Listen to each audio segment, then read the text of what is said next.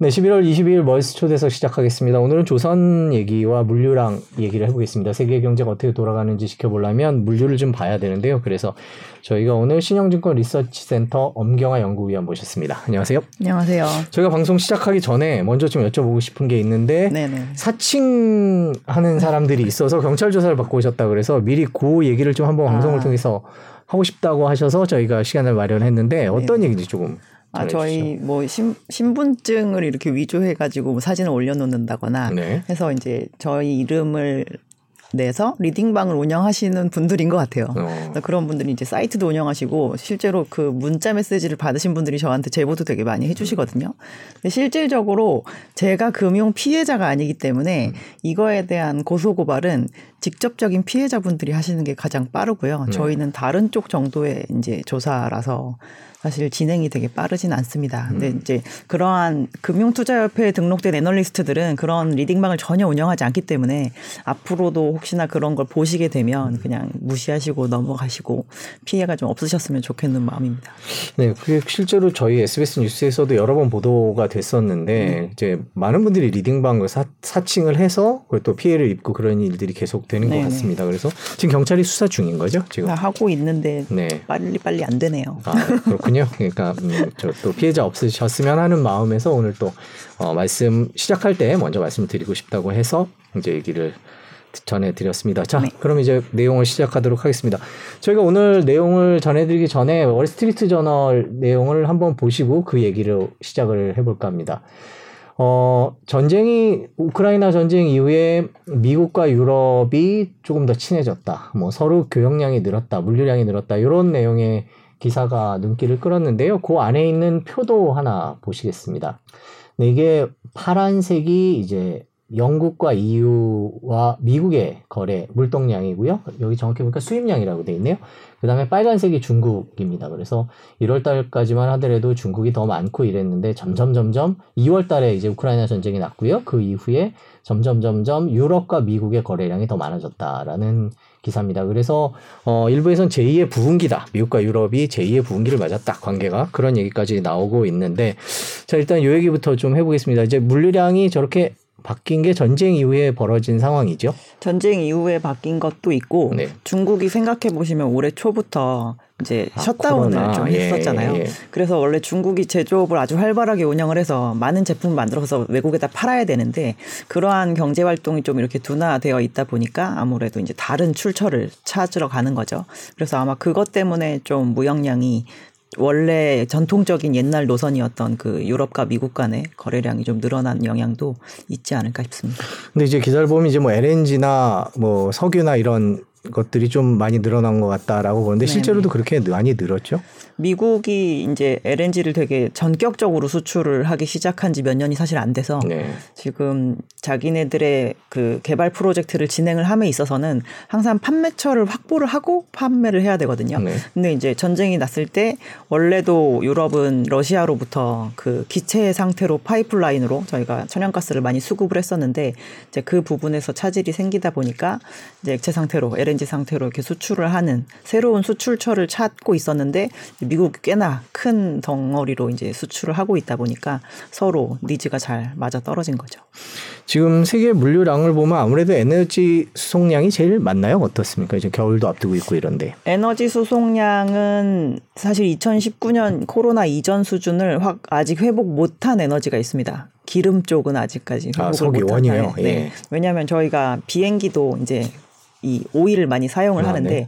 그 주체들이 지금 다 온전히 하늘을 못 날아다니고 있기 때문에 네. 그양 때문에 이제 절대적인 양은 아직까지 코로나 이전 수준을 회복을 못한 상태이고요. 나머지 화물들은 사실 코로나 이전에 이렇게 좀 코로나 기간 동안 많이 줄었던 게 거의 다 회복이 되어 있는 상황입니다.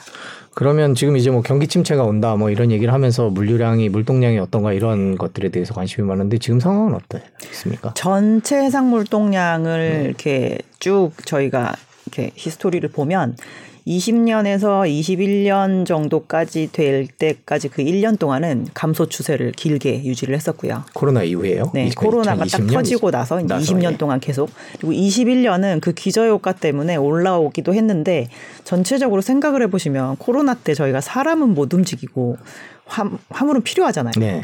그래서 이 재화에 대한 수요가 오히려 더 폭발적으로 늘어서 그때 21년에 절대량을 상 당히 많이 회복을 했습니다. 음. 코로나 이전 수준으로. 근데 그것들에 이제 여러 가지가 섞여 있지만 뭐 기름 같은 경우는 아직 회복 못한 상태에서 다른 것들, 뭐 일반적인 소비재란 거나 막 이런 것들이 막 늘어서. 근데 이제 그러고 나서 22년이 되었을 때 저희가 금리를 막 올리기 시작한 상황이잖아요. 근데 지금까지는 보합 수준으로 잘 버텼거든요. 그 물동량 성장률 자체가. 그래서 저희가 크게 감소했었고 크게 증가했다가 지금 이제 보합을 유지를 했었는데 이 일반적으로 금리가 올라가다 보니 이 소비를 할 수 있는 여력이 조금 줄면서 이제 막 소비재 쪽에서는 감소가 일어나려고 하고 있는 상황입니다. 아, 그럼 이제 내년에 경기 침체가 올 거다라고 얘기를 하는데 그런 조짐들이 조금씩 물동량에서는 보이고 있다. 이렇게 생각해도 그렇게 생각하셔도 될 것 같아요. 소비 경기 쪽 요런 쪽이나 음. 그리고 아무래도 금리를 건드리니까 저희가 부동산 경기에 네. 문제가 생기잖아요. 근데 부동산 경기 쪽은 실제로 완성품의 판매에 대단히 많이 영향을 줍니다. 저희가 기본적으로 컨테이너 물동량을 결정짓는 그 전방 산업을 선진국의 부동산 경기랑 많이 연관지어서 생각을 하거든요. 근데 그 지수들이 이제 꺾인 지 정말 얼마 안 됐기 때문에 네. 이제 그게 이제 시작이다라고 저희는 생각을 하는 거죠. 부동산이란 뭐 건축 자재 뭐 인테리어 예, 건자재 자재, 뭐. 그리고 뭐 가구, 예. 뭐 전자제품 뭐 이런 것들이 실제로 그런 컨테이너 선으로 수송이 되면서 하우징 경기가 좀 떨어지면 그 물동량도 실제로 영향을 받고 근데 지금까지는 잘 버티다가 이제 막 22년 하반기 되면서부터 감소를 조금 보이기 시작한 상황입니다. 그럼 경기 침체가 본격적으로 오면은 오기 전에 물동량이 먼저 주나요? 선행 지표인가요? 후행 지표인가요? 아니면 동행 지표? 완성품은 침체가 오면서부터 이제 줄기 네. 시작하는 것이고요. 원자재는 네. 미리 좀 줄죠. 그래서 음. 저희가 이렇게 건화물이라고 이야기하는 벌크 건화물 네. 마른 화물입니다. 아, 건조, 네, 건, 아, 예, 마른 화물, 네. 네. 드라이 벌크라고 네. 저희가 보통 네. 부르거든요. 원자재 쪽은 이미 1년 정도 지금 침체를 겪은 상황입니다. 음, 음. 저희가 표들이 있는데 한번 아, 볼까요? 이게 해상 건 화물 거래량이군요. 네. 그래서 보시면은 이제 그 축을 그 기점으로 해서 어쨌든 네. 그 밑에 있으면 저희가 이제 마이너스라고 볼 수가 있는데 22년 내내는 그냥 계속 마이너스권에 음. 있었다라는 거를 아실 수가 있을 그럼 이 표를 본 김에 뭐 다른 것들의 물동량은 어떤지 한번 지키, 한번 살펴보도록 하죠. 뭐가 있을까요? 또 가스부터 한번 살펴볼까요? 네. LNG 거래량, 가스 그러니까 거래량. 그러니까 해상 가스 안에는 지금 네. 이제 LNG랑 LPG가 모두 다 섞여 있는 거라고 보시면 될 것 같은데요. 네. 21년부터 최근 22년 상반기 정도까지 계속 증가 추세고 어차피 저 회색 막대기로 절대 물량을 보실 수 있으실 텐데 네. 상당히 많이 늘었었던 거를 음. 확인을 하실 수가 있을 거예요. 그래서 특히나 가스 중에서 LNG는 이 계절성이 되게 심해서 네. 완전히 겨울에 대단히 많이 거래가 되고 아닐 때는 좀 적게 거래되고 이런 시기인데 요번에 왜 생각해 보시면 우크라이나 전쟁이 나면서 저희가 성숙이 돼서 가스 구하기 어려울 수 있으니까 미리 미리 좀 가스량을 많이 재고를 예. 확보해라 예. 이런 얘기를 되게 많이 했었잖아요. 그래서 상반기에 유럽에서 엄청 가스를 사들이면서 거래량이 많이 늘었었고 이제 지금은 조금 그게 slow down 되고 있는 상황이긴 합니다. 음, 그럼 뭐 이제 LNG나 저희가 지금 LNG 표도 준비를 했는데요. LNG 같은 경우에는 어 이제 유럽에서 모으기 위해서 거래량이 확 늘었다가 이제 조금 진정되는 뭐 조금 진정이 많이 쌓아놨다 뭐 이런 얘기 네, 많이 쌓아놨다는 얘기가 되면서 실제로 유럽의 그 LNG 가격 자체는 요즘 많이 내려갔다라는 얘기가 상당히 많이 되고 있는 상황이잖아요. 네. 근데 이제 겨울로 막 들어가는 초입이라서 만약에 겨울에 뭔가 날씨가 뭐 평소보다 많이 이제 춥거나 이렇게 되면 저 재고도 또 이제 소진이 되고 나니까 재차 거래량이 늘지 않을까 싶기도 하고 올해 이 가스량이 저렇게 많이 거래가 되는데도 불구하고 좀 특이했던 건 중국이 경제 활동을 별로 안 진행했잖아요. 네. 그래서 중국의 그 LNG 수입량은 매달 발표될 때마다 21년 대비 22년에 감소 추세를 유지를 했었습니다. 네. 그래서 중국이 상당히 수입량이 전 세계에서 제일 LNG를 많이 수입하는 국가가 중국이거든요. 네. 21년에 이제 1등으로 올라갔는데 그 국가가 적게 썼음에도 불구하고 전체 거래량이 저렇게 늘어났다라고 하는 건 음. 유럽이 끌어당긴 그 양이 이제 상당히 많은 수준이다라고 볼 수가 있는 거죠. 그 마침 중국 얘기를 해주셨으니까 중국 물동량을 보면 지금 중국 경제를 조금 짐작할 수 있을 것 같은데 어떤 특징이 있나요? 중국의 port에서 이렇게 handling하는 뭐 컨테이너 물동량 이런 걸 보면 사실 침체 그 시그널이 별로 안 보입니다. 아 그래요? 예, 저희가 중국에서 만들어서 해외로 보내야 되니까 중국 그 port에서 올리고 내리고 이제 여러 단계에 있는 물동량들이 handling이 될 텐데 그 물량으로만 보면은 사실 경기 침체인 게 잘 티가 안 나거든요. 미국 경기가 특히나. 근데 중국에서 이제 미국으로 가는 물량 막 이런 것들만 이렇게 좀 발라서 보면 이제 그런 것들은 이제 7월 정도부터는 감소로 딱 들어가는 모습을 보여주고 있는 상황입니다. 아, 근데 중국이 네. 원자재를 많이 수입해서 쓰는 국가인데 21년 하반기부터 22년 상반기 정도까지 중국이 전체적으로 조강 생산량을 계속 줄여왔거든요. 그래서 저희가 이제 철 제품을 저희가 산업의 쌀이라고 부르는데 그 활동을 1년 동안 더 적게 수입하고 안 했었던 거니까. 근데 올해 들어서 이제 만 1년 동안 감소가 이미 나온 상태라 올해 5월, 7월, 9월, 10월 이렇게는 철광석 수입 물동량이 계속 플러스를 보이고 있는 상태입니다. 네, 지금 철광석 거래량이 나오네요. 이거는 이제 뭐 전 세계 얘기죠. 네네. 전 세계 얘기인데 뭐 그렇게 인상적으로 좋다라고 안 좋다고 봐야 되겠죠? 밑에 이미 근데 있으니까. 1년을 보냈으니까 네. 저희가 이제 여기에서 더 내년에도 22, 23년에도 더 마이너스로 갈 여지는 조금 적다고 볼 수가 있겠죠. 저만큼 적게 수입했다라는 건 재고도 그렇게 많지 않다라는 것일 텐데 만약에 경제 활동을 재개하면 오히려 더 빨리 재고 충전을 해야 되지 않을까라고 생각을 좀 해볼 수 있는 거죠. 자 그럼 물동량을 기준으로 이제 경제를 판단한 이제 수출 수입을 갖고 네. 경제를 판단할 때 그러면 어 위원님께서는 내년 경제를 어떻게 전망을 하십니까? 일단 지역별로 좀 볼까요? 중국 얘기를 했으니까 중국 얘기를 계속 해볼까요? 중국이 뭐 이런 원자재뿐만 아니라 저희가 뭐 제품 사용하는 것 중에서 막 굴삭기 막 이런 것들도 봐도 중국 시장이 지금 너무 많이 줄어 있고 축소가 되어 있는 상황이라 내년을 마이너스 기조를 더 이어갈까를 보기가 전 좀 어려운 것 같아요. 그래서 오히려 네. 중국이라는 되게 큰 시장 자체가 1년 넘게 쉬었는데 그 쉬는 작업을 이제 마무리 짓고 만약에 경제 활동을 조금이라도 재개한다라고 하면 오히려 그쪽에서는 경제 활동에 필요한 물동량 그리고 경제 활동을 함으로 인해서 나오는 완성 제품들의 그런 물동량이 되게 활발해지지 않을까 싶습니다.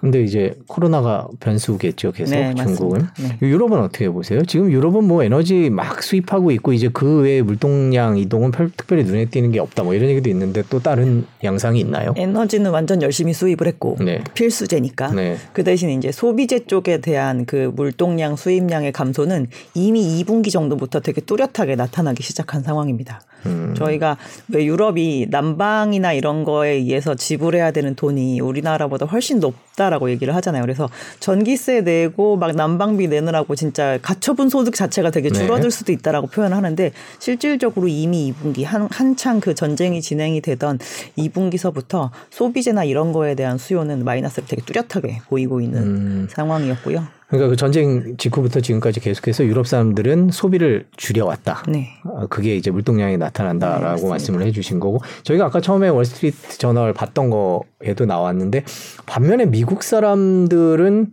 그 유럽으로 많이 가서 또 쓰기도 강달러도 있고 소비도 많이 한 것. 같다라는 그런 이동과 관련된 것도 있는데 그것도 맞다고 봐야 되겠죠.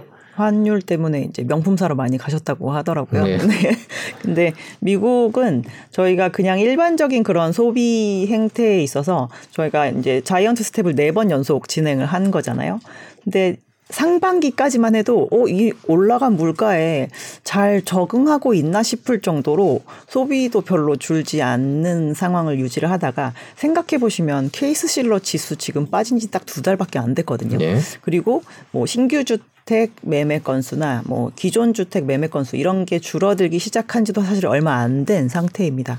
그래서 이게 부동산 경 저희가 저희도 왜 집값 오르면 소비가 되게 활성화되잖아요. 아. 네. 네. 근데 그게 이제 미국도 똑같다고 보시면 될 것 같은데 음. 그게 나타난 지 얼마 안 돼서 이제 막 하반기부터 소비 쪽의 경기는 조금 줄어들려고 하는 정도 수준인데 산업군에서 생각을 해 보면 그렇지 않은 그냥 원자재나 오일앤가스 쪽에 있는 기업들은 지금 돈이 너무 많아서 이제 내년에 어디다 투자할까 이런 거에 대해서 되게 고민을 많이 하지 않을까 싶습니다.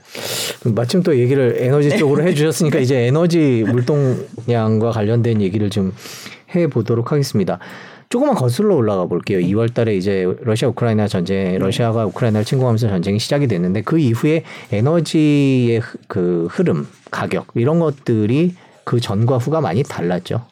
전과 후가 당연히 많이 달랐고요. 특히나 이제 유럽이라고 하는 그 지역이 러시아에 대한 에너지 의존도가 좀 많이 높은 편이에요. 전체 글로벌 평균 대비도 높고 네.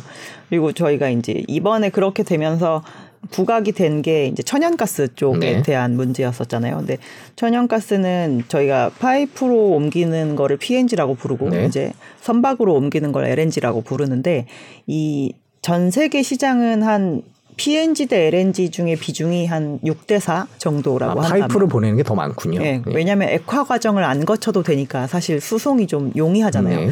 파이프라인만 잘 네. 해놓은 상태라면. 그런데 유럽은 그 PNG 대 LNG가 8대 2입니다. 너무 PNG에 그 bias가 많은데 네. 그 중에서 거의 40%가 러시아로부터 음. 오는 거거든요.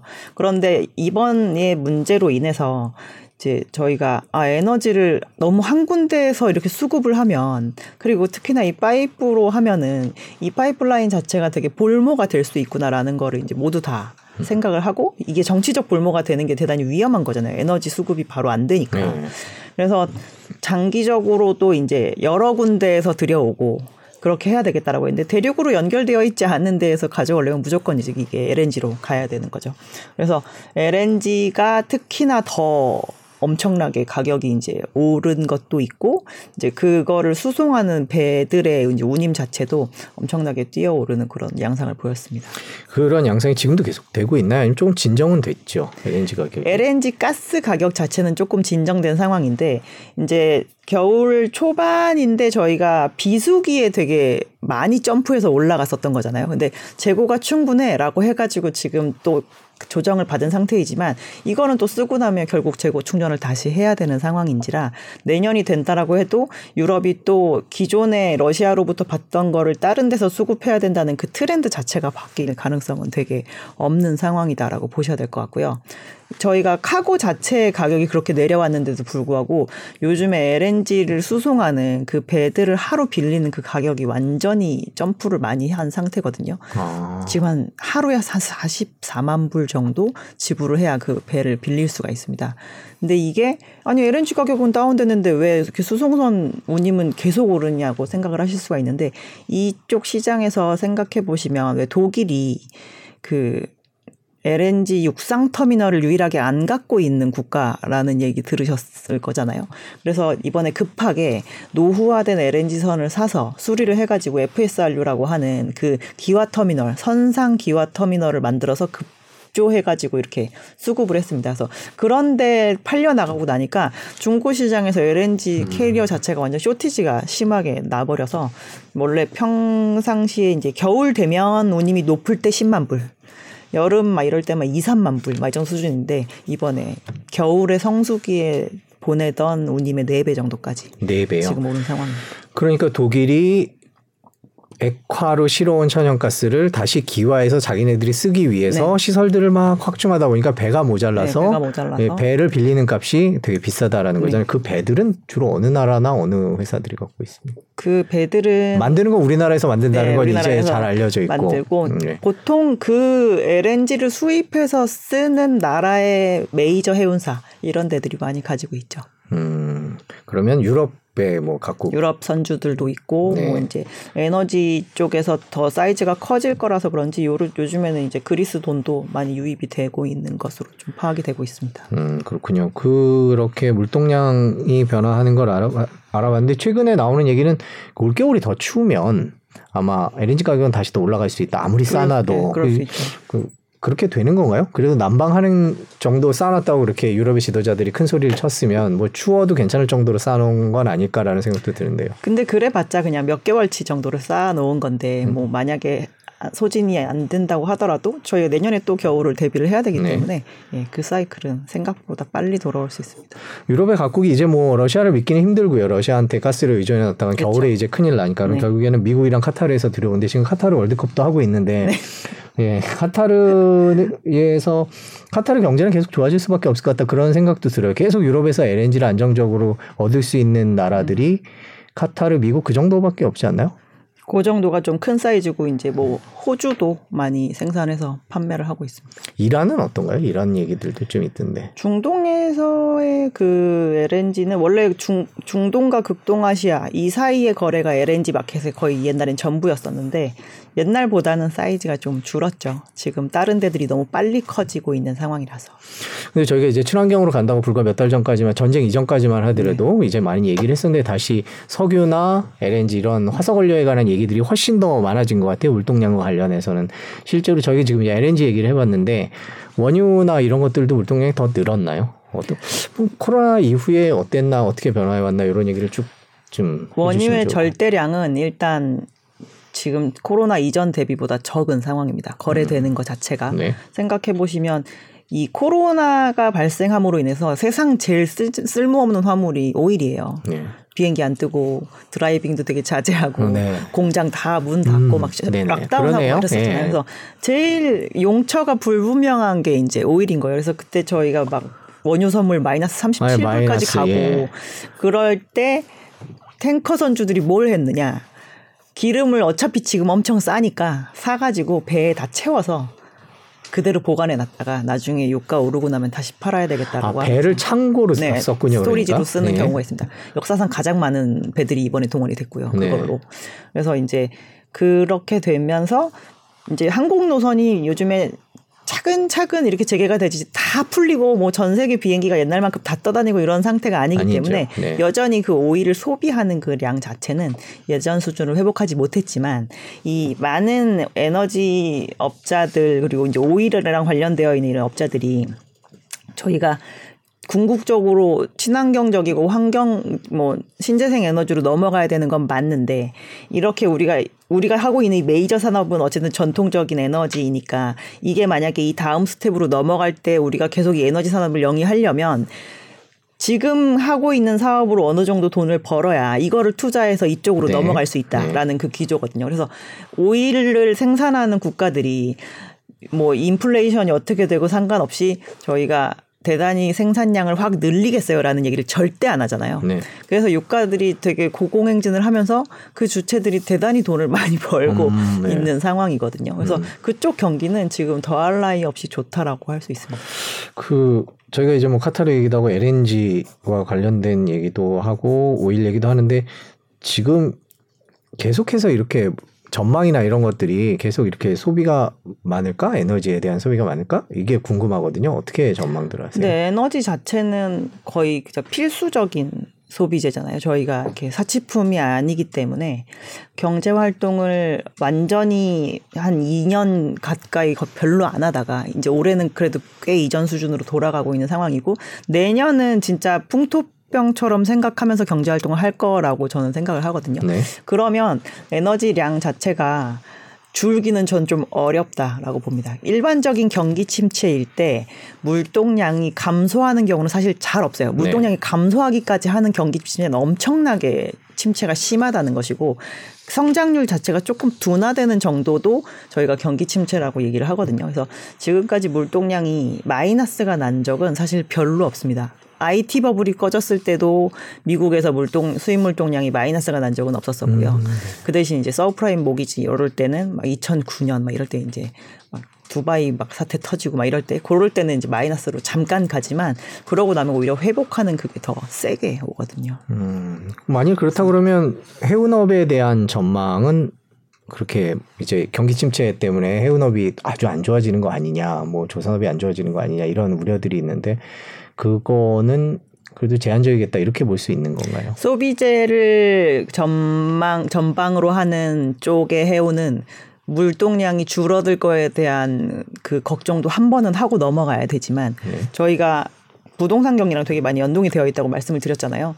근데 지금 이 뭐 매매 건수나 이런 것들이 떨어지는 정도가 예전에 서브프라임 타, 터졌을 때 정도 수준의 경사로 지금 내려오고 있는 상태거든요. 근데 음. 그만큼 주택 재고가 많지도 않은데 내려오니까 이것도 내려오는데 한계가 있을 거잖아요. 저희가 더줄 수 없을 만큼 내려오는 게 한 내년 상반기 정도가 되지 않을까 싶은 상태이고요. 그래서 짧고 굵은 침체 정도를 겪지 않을까라고 생각을 하고 있고 이제 그렇지 않은 이미 침체를 겪고 난 해운 업체 들의 전방 산업에 해당하는 뭐 원자재나 오일앤가스 이쪽은 오히려 내년에 수요에 대한 걱정은 할 필요가 없을 것 같고 뭐 그 사이에 또 배에 투자도 안 했어요. 그래가지고 네. 배가 더 늘어날 거에 대한 그런 걱정도 안 해도 되는 상황입니다. 지금 최근에 나온 기사를 하나 보면 10월에 미국 서부행 해상 수출 운송비가 9.6% 떨어졌다 이런 얘기가 나오거든요. 그러니까 그 해상 운송과 관련된 비용은 계속 떨어지고 있는 거 아닌가라는 생각도 드는데. 저희가 그 SCFI라고 하는 그 지수를 이제 보시잖아요. 네. 그게 상하이 발 컨테이너 운임 지수거든요. 네. 그래서 가장 고점까지 갔을 때 5,100 을 상회했었고 지난주 기준으로 1,300까지 빠졌습니다. 음, 많이 떨어졌네요. 코로나 이전에는 900에서 1000 사이였었거든요. 네. 아마 연말이 되기 전에 코로나 이전 수준으로 돌아가지 않을까 싶습니다. 그럼 해운업도 해운업을 저희가 이제 얘기를 할 때는 아무래도 그 예전에 높은 가격을 받을 때에 비해서는 네. 유가도 비싸고 그렇죠. 운임도 떨어지고 그러면은 좀 부정적으로 볼 수 있지 않을까라는 생각. 내년에 그래서 컨테이너 사업을 영위하는 사업체들은 적자까지도 가능하지 않을까라고 음, 생각을 하고 있습니다. 그렇게 전망을 하시는군요. 조선업 얘기를 좀 해볼게요. 지금 조선업 같은 경우에는 뭐 관심들이 많으세요. 뭐 우리나라가 음. LNG 선을 세계에서 제일 잘 만드는데 네. 그리고 전 세계 지금 저희가 전해드린 거로는 전 세계가 LNG 그러니까 천연가스를 액화시켜서 나르기 위해서 정말 막 서로 경쟁이 엄청 심한데 음. 우리 조선업은 너무 조용한 거 아니냐. 음. 뭐 주가도 그렇고 분위기도 그렇고 인력난 얘기도 참 많이 나오는데 그 얘기들을 좀 하나씩 짚어봤으면 좋겠습니다. 지금 상황이 어떻다고 보세요? 일단 수주 자체는 전 세계적으로 21년이 가장 많았습니다. 최근 몇 년 사이를 네. 봤을 때. 그리고 그래서 작년에는 이 전 세계 조선 업체들이 만들 수 있는 1년치 양보다 더 많은 발주가 나왔어요. 음. 그래서 저희가 매출로 이렇게 잔고를 털어내도 잔고가 점점 점점 쌓이는 상황이 됐습니다. 근데 올해는 지금 저희가 이제 3분기 누적 기준으로는 한 3천만 톤 정도 발주가 나왔는데요. 전 세계 캐파가 한 3,500만 톤 정도 되거든요. 그래서 연말까지 하면 올해는 한 1년치 정도의 그 발주가 나오는 상태이고 아마 그러면 조선 업체들이 1년치 매출로 내보내고 1년치를 받았으니까 잔고는 잘 유지할 수 있는 정도가 될 것 같습니다. 잔고를 유지를 하면 일단 1차적으로 조선 업체들이 저가 수준은 안 해도 돼요. 그래서 옛날보다 선가도 많이 올라왔는데도 불구하고 이제 약간 배짱을 튕기면서 영업을 할 수 있는 네. 그런 상황이 되는 거죠. 조용했다고 말씀을 하셨지만 사실 조용하지는 않았는데요. 어, 수주가 좋은 것만으로 작년 5월 정도까지 뭐 기업들의 주가도 상당히 좋고 수주 뉴스가 상당히 빈번하게 예전에 그래서 호황기 때 약간 기억을 되돌릴 수 있을 정도로 많이 나왔었던 상황이고 반면에 이제 그 약간 이렇게 보고 있으면서 계속 왜 안 좋아지지라는 생각을 하시는 이유 중에 하나는 그 작년에 받은 물동량들 그 수주 건수들을 아직까지 만들고 있지 않기 때문입니다. 그거는 내년에 주로 이제 매출로 잡히게 되니까 저희가 어 수주가 좋았는데 매출이 좋아졌네라는 이 연결선으로 가는 이 분기점에 지금 서 있는 정도의 상태다라고 보시면 될 것 같고 이제 요번에 3분기 실적이 나올 때 아주 일부 업체들이긴 했지만 몇 년 만에 영업 흑자를 이제 네. 달성을 하면서 어 드디어라는 기대를 조금 갖고 있게 된 상태이고요. 어 저희가 인력난에 대해서 걱정을 하는 이유는 그래도 산업이 옛날보다는 그 관심도 많아지고 더 앞으로 일을 더 해야 되는 상황에 놓여 있기 때문이라고 저는 생각을 하거든요. 그래서 기본적으로 조선 업계 전체적으로는 우리나라에서 한 2만 명 정도 더 인력이 늘어야 될 거라고 음. 생각을 하는데 이제 옛날만큼 처우가 좋지 않을 거잖아요. 이 이쪽 산업에 대해서도 그래서 지금 물리지 않고 있는 상황이라 뭐 외국인을 채용하는 거에 대한 규제도 막 완화시켜주고 막 이러고 있는 상황이기 때문에 내년에 이제 비싸게 잘 받은 그 물량들 건조하기 위한 준비를 열심히 하고 있는 상황입니다. 그럼 내년이면 좀 주가가 나아질까요? 실적이 나아지는 게 보이면 valuation 자체를 sector에 대해서 좀 높여줄 수 있을 거라고 보고 있고요. 만약에 저희가 지금 인력난이 되게 이제 걱정인데 올해 4분기와 내년 1분기 실적을 발표하는데도 매출이 요지부동이다라고 네. 하면 그거는 작업장에 분명히 차질이 있는 거기 때문에 음. 그렇게 됐을 때는 다시 실망하셔야 될 겁니다. 아, 네. 그러니까 배 주문을 받아놨는데 만든 게 이제 슬슬 네. 결과가 나와줘야 되는데 그렇죠. 안 나올 때는 뭐 인력난이라든지 뭔가 그 진행이 지금 그거를 해결하지 못한 예, 거죠. 그 문제를. 되지 않고 네. 있다라는 얘기고 최근 기사를 보니까 중국이 또 갑자기 또 쫓아오고 있다 이런 기사들이 최근에 음, 좀 네네. 나오더라고요. 그거는 어떻게 평가해야 됩니까? 그러니까 원칙대로 조선이 정말 호황이면 사실 그몇그 작년부터 올해까지 어 뭐 요번 달 한국 수주 1등 막 이런 뉴스들이 종종 나왔잖아요. 네. 근데 최근 2년 동안은 한국이 되게 주력적으로 잘 하는 선종이 되게 이렇게 초점이 맞춰진 상태에서 호황이었었거든요. 컨테이너랑 LNG 우리나라가 되게 잘하는 선종입니다. 네. 근데 선박 전체 시장의 사이즈는 그 중국이 잘 만드는 그 탱커나 벌커 쪽 시장이 훨씬 커요. 네. 척수 자체가 훨씬 음. 많거든요. 그래서 조선이 그냥 양적인 호황을 보이려면 우리나라가 1등을 했다는 뉴스가 잘 안 나오는 게 사실 음. 실질적으로 어, 조선이 진짜로 양적으로도 완전히 호황이네 이런 얘기가 나올 수 있을 거고요. 실질적으로 중국이 만들 수 있는 배의 톤수가 우리나라보다 많습니다. 물론 그게 뭐 고부가 가치 선박이 아니고 막 이런 얘기가 많이 있긴 하지만. 근데 최근에 이제 나온 얘기 중에 특히나 그 중국이 따라온다는 얘기가 나온 선종이 또 이제 뭐 이번에도 LNG였었잖아요. 근데 중국의 LNG는 저는 별로 문제가 되지 않는다고 보는 게 우리나라가 각 3사라고 얘기하는 현대대우 삼성이 한 15척에서 20척 정도씩 만들 수 있습니다. LNG carrier를. 그 capa는 지금 유지를 잘 하고 있는 상황인데 중국은 꾸준하게 LNG를 지금까지 만든 record가 있는 조선소가 한 군데 있어요. 후동중화라고. 네. 거기가 지금까지 1년에 최대한 많이 만든 척수를 보면 4척 정도를 꾸준하게 만들어 왔습니다. 근데 올해 걔네들이 수주를 좀 많이 하고 24년에 인도 예정인 선박은 후동중화 기준으로는 9척으로 늘어납니다. 되게 많이 늘고 올해 LNG를 처음 수주한 업체들이 세 군데나 더 생겼어요.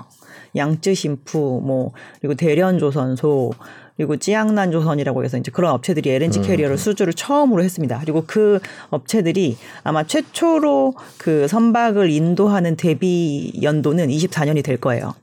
그래서 어, 우리나라만 잘한다고 했는데 자꾸 중국이 수주를 하는 이제 이것 때문에 걱정을 하시는 거지만 이게 전체 LNG를 만드는 캐파 자체가 늘은 게 아닌 게 원래 일본이 1년에 LNG 캐리어를 전 세계 시장에 한 15척 정도를 이렇게 계속 수급을 해주는 정도의 건조 능력이 있었습니다.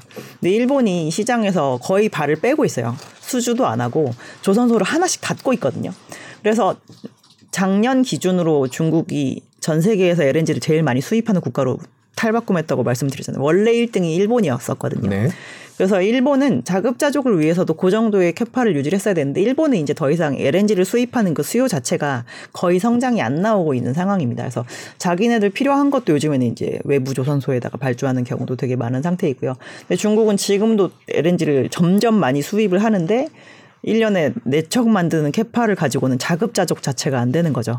그래서 자체적으로 늘리는 거라 일본이 나간 자리를 중국이 자기의 수요를 위해서 들어간 정도다라고 보고 있습니다. 음, 말씀을 쭉 듣다 보니까 궁금한 것들이 몇 가지 생기는데 그럼 중국이 뭐 2024년 되면 뭐 아홉 대를 만들 아홉 척을 만들고 뭐 이런 식의 이제 통계들이 나오는데 중국의 LNG 선을 만드는 기술에 대해서 여러 가지 의문이 제기되는 그런 뉴스들을 많이 봤었어요. 예전에는 LNG 가스가 세기도 있었다. 뭐 이제 그런 뭐 보, 나오자마자 한 달 만에 수리소에 네, 갔다. 들어갔다라는 얘기가 나오는데 또 LNG를 주문하는 선주들은 당연히 가스기 때문에 보수적일 수밖에 없을 것 보수적입니다. 같은데 안전이 모든 화물을 예. 다루는 선주들 중에서 가장 보수적. 예, 그러니까 안전이 즉 안전 제일일 네. 텐데 중국에다 그렇게 맡길 수 있는? 그래서 거의 다 중국의 자체 발주인 경우가 자체 거의 발주. 대부분이고 예. 중국에다가 LNG를 수급하기 위한 그 산업에 뭔가 조인트 벤처식으로 들어가 있는 국가들도 있을 거잖아요. 네. 그런 국가들이 그 조인트 벤처 차원에서 발주하는 경우만 지금까지 발견이 되고 있고 아직 해외에서 오직 삼자의 그 자금력으로 다른 나라에 LNG를 수출해야 돼서 내가 이 자산에 투자를 해야 되는데 중국에다 발주한 케이스는 없습니다. 아, 네. 아직은 그래도 대한민국이 최고 인 네. 상황인 거고. 자, 카타르 프로젝트라고 이전에 나와서 한번 말씀을 해주셨어요. 카타르가 이제 네. LNG에 있어서 도약을 위해서 배를 엄청 주문하고 뭐 그래서 만들고 있다 그러는데 그거는 거의 다 지금 우리나라로 오고 있고 계속 꾸준히 진행되고 있나요? 그게 지금 거예요. 1차 2022년에 발주돼야 되는 1차 66척에 대해서 발주가 다 이루어졌고요. 이 중에서 56척인지 58척인지가 이제 한국으로 음. 발주가 되었고 나머지는 중국에 발주가 음. 되었습니다. 이건 앞으로도 계속 이루어지는 건가요? 어, 내년까지 아마 발주가 이어질 것으로 보고 있고요. 전체 규모가 이제 뭐 100, 원래는 우리나라에 발주할 것만 한 135척 정도 됐었는데 예약해 놓은 것만 그게 이제 그 예약도 권리가 사라지는 기간이 있거든요. 조금 사라져서 한 100척 정도. 인 것인데 카타르가 생산 그 능력을 늘리는 거에 맞춰서 저희가 맞춤 제작을 하는 거니까 카타르가 추가로 더 LNG를 더 파서 더 팔겠어라고 하지 않는 이상은 추가로 나오진 않죠. 그러니까 유럽이 만일에 그렇게 카타르로부터 계속 LNG를 수입할 수밖에 없는 환경이 앞으로 고착화된다면 뭐 주문은 계속 들어올 수 있지 않을까라는 생각이 들기도 하고 뭐 네. 어느 정도 수준에 이르면 더 주문하진 않겠구나 이런 생각도 들고요. 그렇죠. 그, 화, 그 정도 화물을 딱 수송할 수 있는 배의 그 사이즈와 척수들이 있을 거잖아요. 그래서 그거에 맞춰서 딱 주문하고 나면 이제 그 프로젝트에서는 끝인 겁니다. 그러면 다른 노선에서 뭔가 더 생산이 되거나 다른 국가에서 생산이 되는데 그거를 또 유럽이 사오기로 했다라고 하면 이제 거기에 맞추는 게 또 발주가 나갈 수는 있겠죠. 지금 LNG를 쓰는 나라가 이제 원래는 한국, 중국, 일본이고 그다음에 유럽이 조금 쓰려고 하고 있고 근데 이런 시장은 LNG라는 게 설비가 워낙 비싸니까 조금 더 확장될 그럴 여지들이 좀 있는 건가요? 그래서 LNG가 글로벌 거래가 된 지 지금 거의 한 60년 정도 된 것 같은데요. 저희가 한 10년 전에 이렇게 통계를 막 모을 때 네. 이제 한 40년 정도 될 때까지만 해도 그러니까 거래가 된 지 40년 정도 될 때까지만 해도 전 세계 LNG를 쓰는 국가가 20개 국가인가밖에 안 됐었거든요. 근데 그 뒤로 한 10년 사이에 이게 두 배 이상이 됐어요. 지금 거의 50개 국가 정도가 LNG를 수입해서 씁니다. 그래서 원래 LNG가 생각해 보시면 한마디로 도시가스잖아요. 그래서 네. 저희 우리나라처럼 이렇게 도시가스 설비가 다 완벽하게 되어 있는 나라는 없다라고 보시면 되는데 그래서 도시가스 설비거나 아니면 파워플랜트에 쓰는 거라서 되게 용처가 좀 적은 에너지 중에 하나거든요. 그래서 가스레인지 네. 써야 되는데 네. 가스 보일러 쓰고 막 이래야 되는데 근데 그 예전보다 이제 LNG를 수입해서 쓰는 터미널 자체도 FSRU라고 하는 설비로 조금 간단하게 할 수 있고 LNG의 그 에카 터미널도 이제 저희가 부유식으로 해서 이제 막 바다에 띄워놓고 하고 그리고 좀 더 많은 국가가 옛날보다 조금은 접근 가능하게 된 것도 있고 이 LNG가 친환경적인 에너지로 좀 이렇게 지정이 되어서 요 비중을 늘려야 환경적인 뭔가 벌금을 덜 낼 수 있는 부분도 이렇게 돼서 옛날보다 쓰기가 좀 편해진 거죠. 사실 가스는 기저 발전으로도 잘 쓰지 않는 게 가격이 너무 부정 그 등락이 되게 네. 심하잖아요. 그래서 이거를 기저 발전으로 쓰면 너무 전기 가스에 대해서 저희가 음. 불확실성이 되게 커지거든요. 근데 이제 이전보다 얘를 썼을 때보다 전통적인 에너지를 쓰는 것보다 이제 LNG를 썼을 때 더 뭐 환경적으로도 뭐 페널티가 적고 뭐 범용적으로 옛날보다 많은 곳에서 쓰니까 더 많은 나라에서 이쪽이 안 사용하면 뭐 여기서 쓰면 되고 뭐 이런 식이 되니까 옛날보다 팔 수 있는 시장 자체가 조금 넓어진 게 있죠. 카타르는 무슨 생각으로 그 예전에 이렇게 LNG에 올인할 생각을 했을까요? 그 당시에는 진짜 몇 나라 안 썼는데. 근데 그때 당시 이제 그 2004년에도 우리나라한테 백척을 투척한 나라가 카타르인데요. 네. 그때는 미국이 LNG를 카타르한테서 엄청 수입을 하겠다고 얘기를 하면서 음. 수입 터미널 한 50개 짓겠다고 했어요.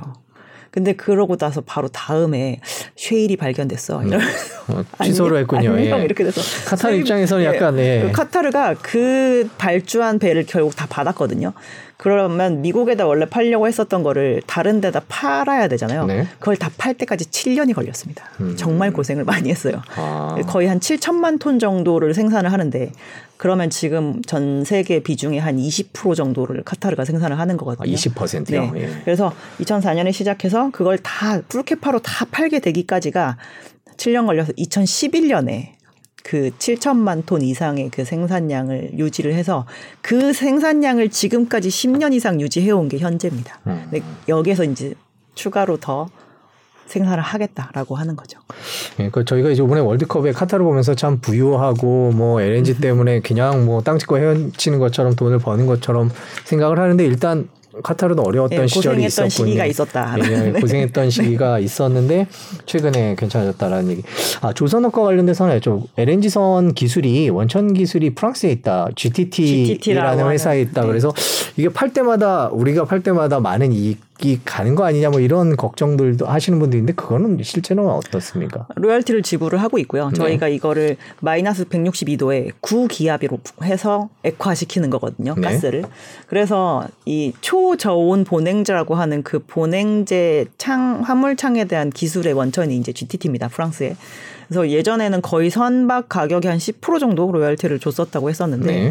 그 뒤로 그 우리나라도 우리나라형 화물창을 개발을 다 했고요.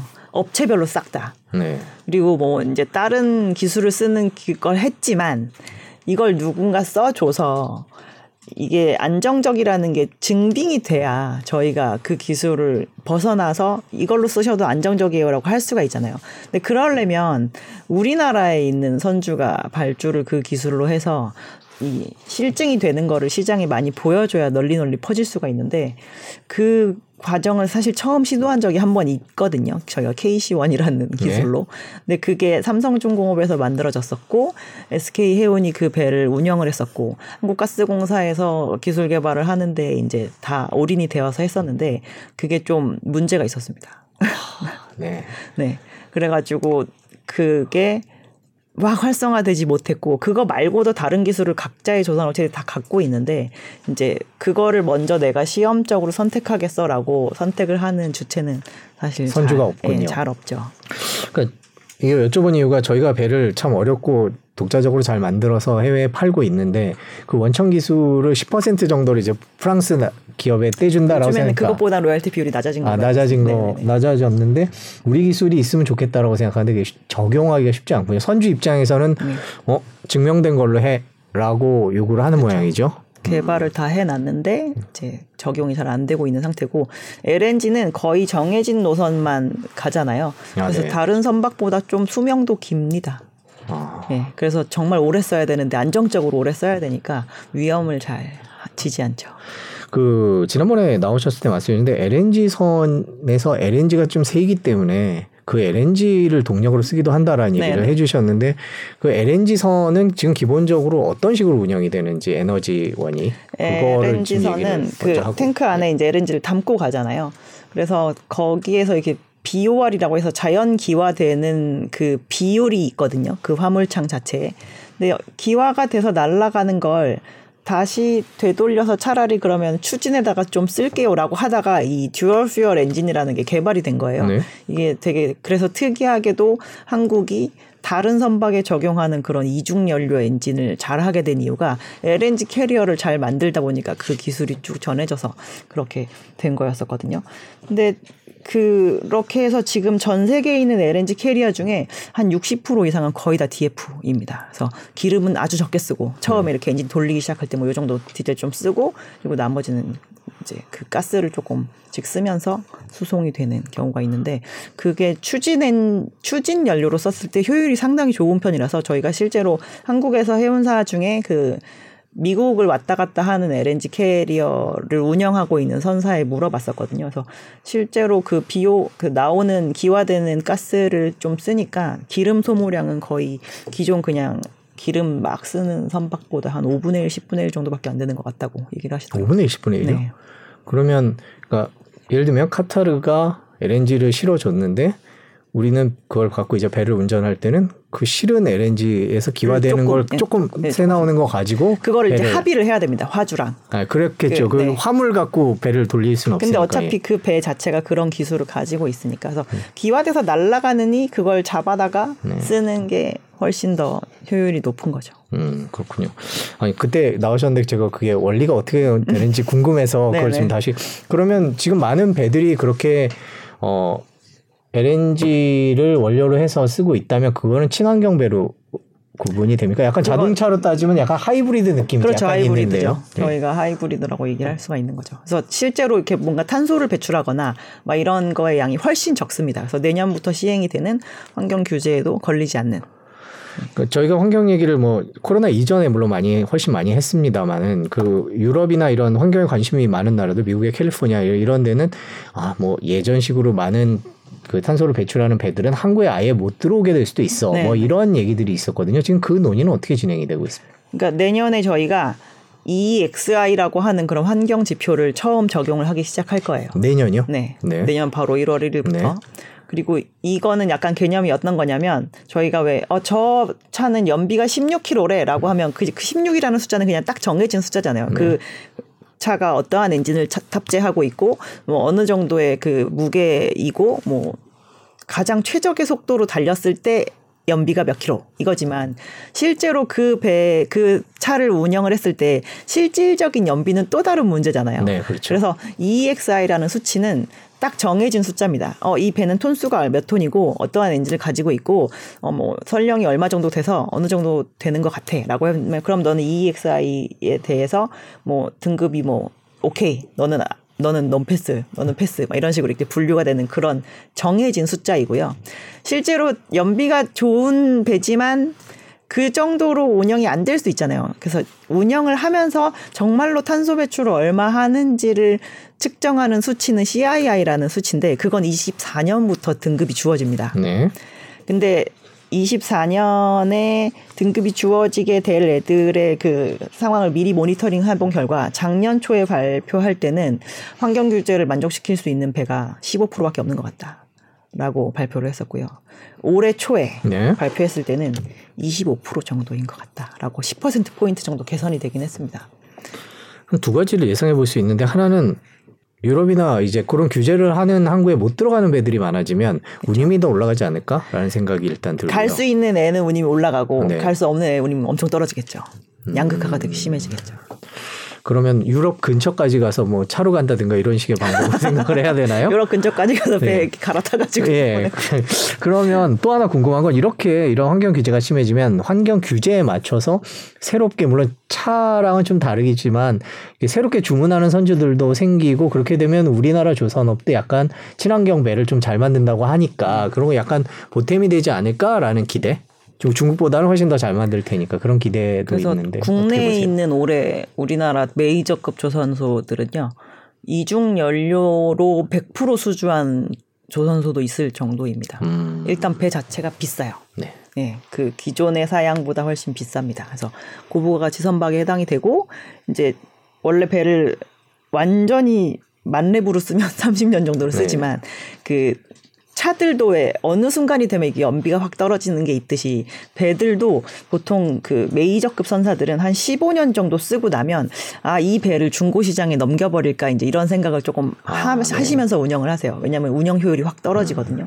그래서 원래는 그 그러면 또 그 second tier로 넘어가서 또 운영이 되는 pool이 또 있을 건데 이게 효율적으로 아예 그게 미스인 상태이기 때문에 내년부터는 대단히 많은 그 비효율 선박의 폐선이 이어지지 않을까라고 좀 생각해 보고 있는 상황이고 그렇게 되면 저희 좋은 새 배 만들어 주세요라고 이제 요청을 많이 할 거니까 실질적으로 환경 규제가 진행이 되고 나면 네. 운임 시장에서의 그 독보적인 경쟁력을 갖는 스펙이 시장에서 이제 컨센이 모아졌을 때 저 배로 발주해야 되겠다라는 아. 그게 모아지고 나면 발주량 자체는 내년이 아마 훨씬 더 좋을 수 있습니다. 그 신차 시장이 있고 중고차 시장이 있는 건데 네. 시장으로 따지면 그럼 중고차 시장에서 그냥 바로 폐차로 가는 거죠. 그렇죠. 예. 네. 그렇게 되는 거고 그러면 신차도 이제는 뭐 예를 들면 전기차나 하이브리드 아니면은 이제 뭐 여기 도심에 못 들어와 약간 그런 식의 규제이기 때문에 우리나라가 그런 배를 잘 만든다면 내년에는 수주 뭐 분위기 뭐 매출 예를 들면 2년 전에 받은 게 뭐 올라간다든지 매출의 중간에 그러면 조선 산업에 대해서 좀 약간 더 좋아지지 않을까라는 기대를 해도 될까요? 저희는 내년 하반기가 이제 하반기요. 작, 예, 예. 작년은 수주가 좋았던 해.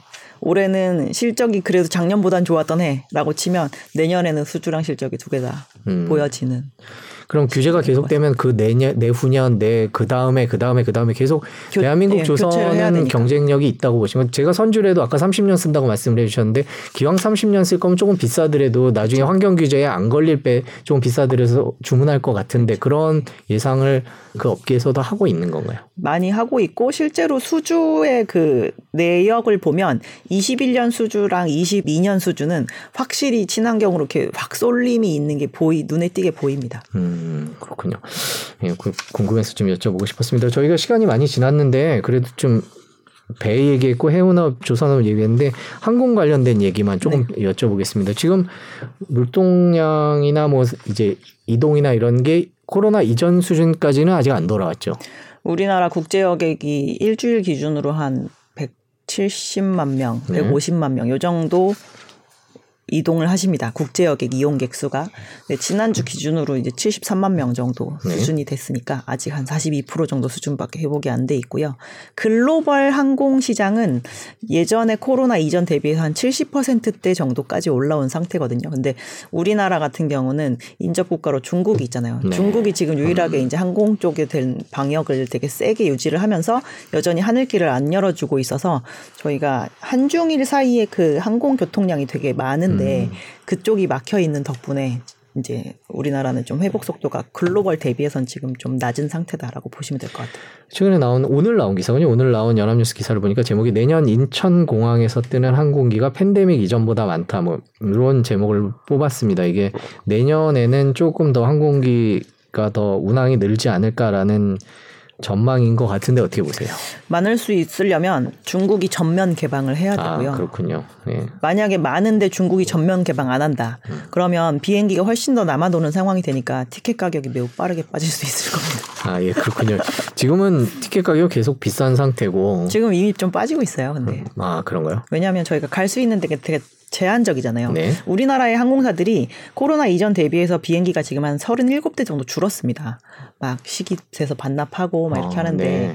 기본적으로 그럼 37대를 제외한 나머지 비행기가 다 떠다니고 있느냐? 아니에요. 여전히 그라운드에서 이렇게 밑에 있는 그런 네. 비행기들도 있습니다. 그러면 저희가 갈 수 있는 데보다 가고자 하는 사람이 많아야 저희가 항공기 티켓 가격이 이렇게 고공행진을 할 수가 있는데 지금은 이제 전면적으로 개방된 뭐 일본 이런 데가 우리나라 입장에서 관광 노선을 굴리기 가장 좋은 네. 거이긴 하지만 대한항공마저도 얘기를 하는 게 코로나 이전 대비 지금이 한 4분의 1 정도 운영을 하고 있다. 일본 노선에 대해서. 네. 근데 이번에 일본이 전면 개방을 해서 그 이전 대비해선 지금 우리가 두 배 된 거다 라고 얘기를 하더라고요. 그러니까 그 이- 원래는 예. 8분의 1이었던 거죠. 아, 운영을 그러니까 하고. 8분의 1 전체 코로나 이전에 8분의 1이었던 게 네. 두 배로 늘어서 지금 네. 4분의 1이다. 네, 네. 그러니까 여전히 계속 적은 상태다라고. 그래서 되게 확 늘릴 생각을 별로 안 하는데 이제 그런 항공에는 또 그런 규제가 있거든요. 이제 이 노선에 대한 운수권을 가지고 있으면 그리고 우리 공항에 이렇게 취향 와서 이렇게 기항을 할 수 있는 권한이 있으면 몇 번 이상 오지 않으면 이 권리를 없애버리겠다라고 하는 그런 제재가 있는데 코로나 기간 동안은 그걸 다 유예해 줬었어요. 네네. 근데 이제 각국의 항 공항들도 다시 이제 그 거를 좀 살리고 있는 터라 어쩔 수 없이 비행기를 무조건 이제 손님들이 다 예약하지 않아도 좀 띄워야 되는 그런 상황도 조금 생겨나고 있는 상태인 것 같습니다. 그러면 저희가 지금 나가려고 하시는 분들보다 비행기가 여전히 많은 상태라고 봐야 되겠죠. 네, 그렇군요. 오랜만에 가격이 떨어질 것 같다는 얘기를 들으니까 예, 괜찮은 것 같기도 하고 IRA 얘기만 마지막으로 하나 여쭤보겠습니다. 이제 미국이 다 들어와라, 미국 안으로 들어와서 생산을 해라라고 얘기를 하고 있습니다. 이런 거는 물동량에 영향을 얼마나 미칠까요?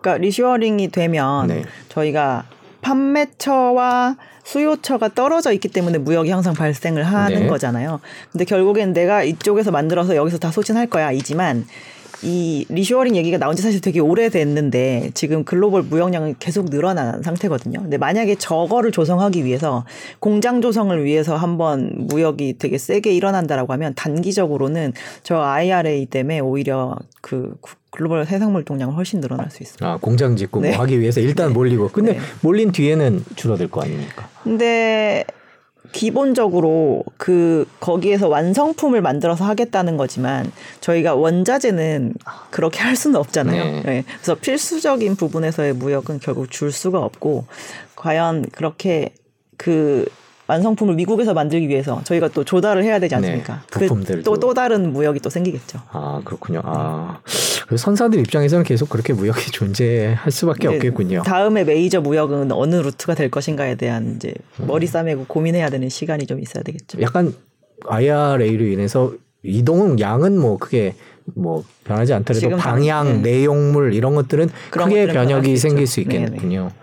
음, 그런 것들을 좀 지켜봐야 되겠습니다. 저희가 오늘 경기 침체를 앞두고 있는 상황이어서 뭐 사실상 경기 침체에 들어간다고 거의 대부분 경제학자들이 얘기를 하고 있는 상황에서 여러 가지 산업들을 짚어봤는데 내년도에 조선, 해운, 항공 음, 경기 침체면 아무래도 안 좋을 수밖에 없을 것 같은데 어떻게 전망을 하십니까? 일단 운송 산업에서는 운임이 떨어지는 게 가장 악재거든요. 그런 의미에서는 항공업이 그 길을 경험을 해야 되는 게 앞으로 좀 남아 있는 아, 상태다라고 항공업, 볼수 예. 있고요. 해운 쪽은 뭐 아까도 전방이 만약에 원자재거나 오일앤 가스 쪽이면 앞으로 좀 늘어날 여지가 있기 때문에 별로 걱정하지 않아도 될 것 같지만 네. 소비재 쪽에 해당하는 그러니까 완성품을 주로 무역하는데 이렇게 이용이 되는 해운업 이런 쪽은 좀 어려운 가시밭길이 좀 남아 있다 라고 보고 있고요. 조선 업체들은 지금 수주한 거 이제 만들어 가는 단계니까 만약에 뭐 좀 경기 침체고 이렇게 돼서 발주가 조금 없다고 하더라도 저희 되게 수주 잔고 많이 들고 있는 상태거든요. 네. 그래서 아마 그 시기 동안 뭐 버티기가 가장 편한 그런 업종이 될 거고 내년에 그렇게 해서 이제 영업으로 어닝을 벌어들이고 다시 이제 소비재 쪽은 아니라 다른 쪽에서의 발주가 또 나오게 되면 수주에 대한 부분도 좀 기대할 부분이 많은 상태다라고 예. 보셔도 될것 같아요. 전망은 그런데 투자자 측면에서 보면은 이 세 개 분야는 어떻게 이 세 개 섹터는 어떻게 보십니까? 저희는 항공은 비중 축소, 축소, 예, 네, 비중 축소, 축소. 예. 축소라고 보고 있고 그 조선은 그냥 가져갈 만하다라고 보고 있습니다. 사실 올해 장 자체도 별로 안 좋긴 했지만 그렇게 개선이 되는 게 분명히 여러 포인트가 있음에도 불구하고 저희가 주가 측면에서 그렇게 아주 좋지는 않았었기 때문에 충분히 지금 상황에서 버틸만 하다라고 보고 있고요. 해운은 운임 빠질 일이 좀 있는 음. 단계인 그런 컨테이너나 뭐 이런 것들은 또한 비중 축소이고 아, 예. 아무래도 경기 침체의 영향을 좀 받는다고 봐야 되겠군요. 경기에 완전 민감하죠. 네, 그렇군요. 그 내년에 저희가 또 보면 뭐 미중 갈등, 우크라이나 전쟁, 그다음에 미국 연준의 금리 인상 이런 것들 때문에 다른 그 섹터들은 많이 얘기를 하거든요. 또 네. 어떤 변수들이 좀 지켜봐야 어떤 변수들을 지켜봐야 될까요? 이런 데들은 조선이나 해운이나 저희는 사실 선박을 짓는다는 건 거의 금융 산업입니다. 아, 돈을 빌려와서 저희, 예. 저희도 많은 론으로 하는 거니까요. 근데 그거를 무너뜨릴 수 있을 정도로 운임이 세면 그냥 발주가 나오고 투자가 이루어지고 이렇게 되는데 실질적으로 내년에 얼마만큼 전방 산업들이 좀 받쳐줘서 계속적인 투자를 할 수 있게끔 이 오일앤가스 쪽에 있는 머니들이 와줄 거냐 이제 그게 관건인 것 같은데 뭐 금리 부분 아, 내년에 체크하셔야 되는 거는 그래서 미국이 구매력의 그 줄어들매 정점이 언제인가 그거 정도는 한번 보셔야 될 것 같아요. 아, 미국 소비요? 예, 네. 물동량이 줄어드는 그 폭이 얼마만큼까지 깊어지나 음, 그게 다시 마이너스를 벗어나지 않더라도 네. 그 폭만 좀 줄이기만 해도 예, 해당되는 주가들은 거의 빠지지 않는 수준으로 다시 들어가거든요. 네. 어, 그, 그 시점이 언제일까를 조금 지켜보시는 게 지금 상황에서 봐야 되는 단기적인 지표 중에 좀 제일 중요한 지표인 것 같습니다. 네, 그렇군요. 경기 침체를 앞두고 있고 가장 민감한 산업들이 어떻게 될지 짚어봤습니다. 오늘 긴 시간 동안 조선, 해운 그리고 항공까지 짚어봤습니다. 뭐 올해 그 가기 전에 한 번 더 모셔서 시간이 되면 한 번 더 모셔서 진짜 연말 크리스마스나 뭐 이런 것들도 쭉 특수들이 있을 것 같기도 하고 이런데 어떨지 부동산 가격에 영향을 받는데 어떨지 한 번 다시 짚어보도록 하겠습니다. 오늘 긴 시간 감사합니다. 고맙습니다. 감사합니다.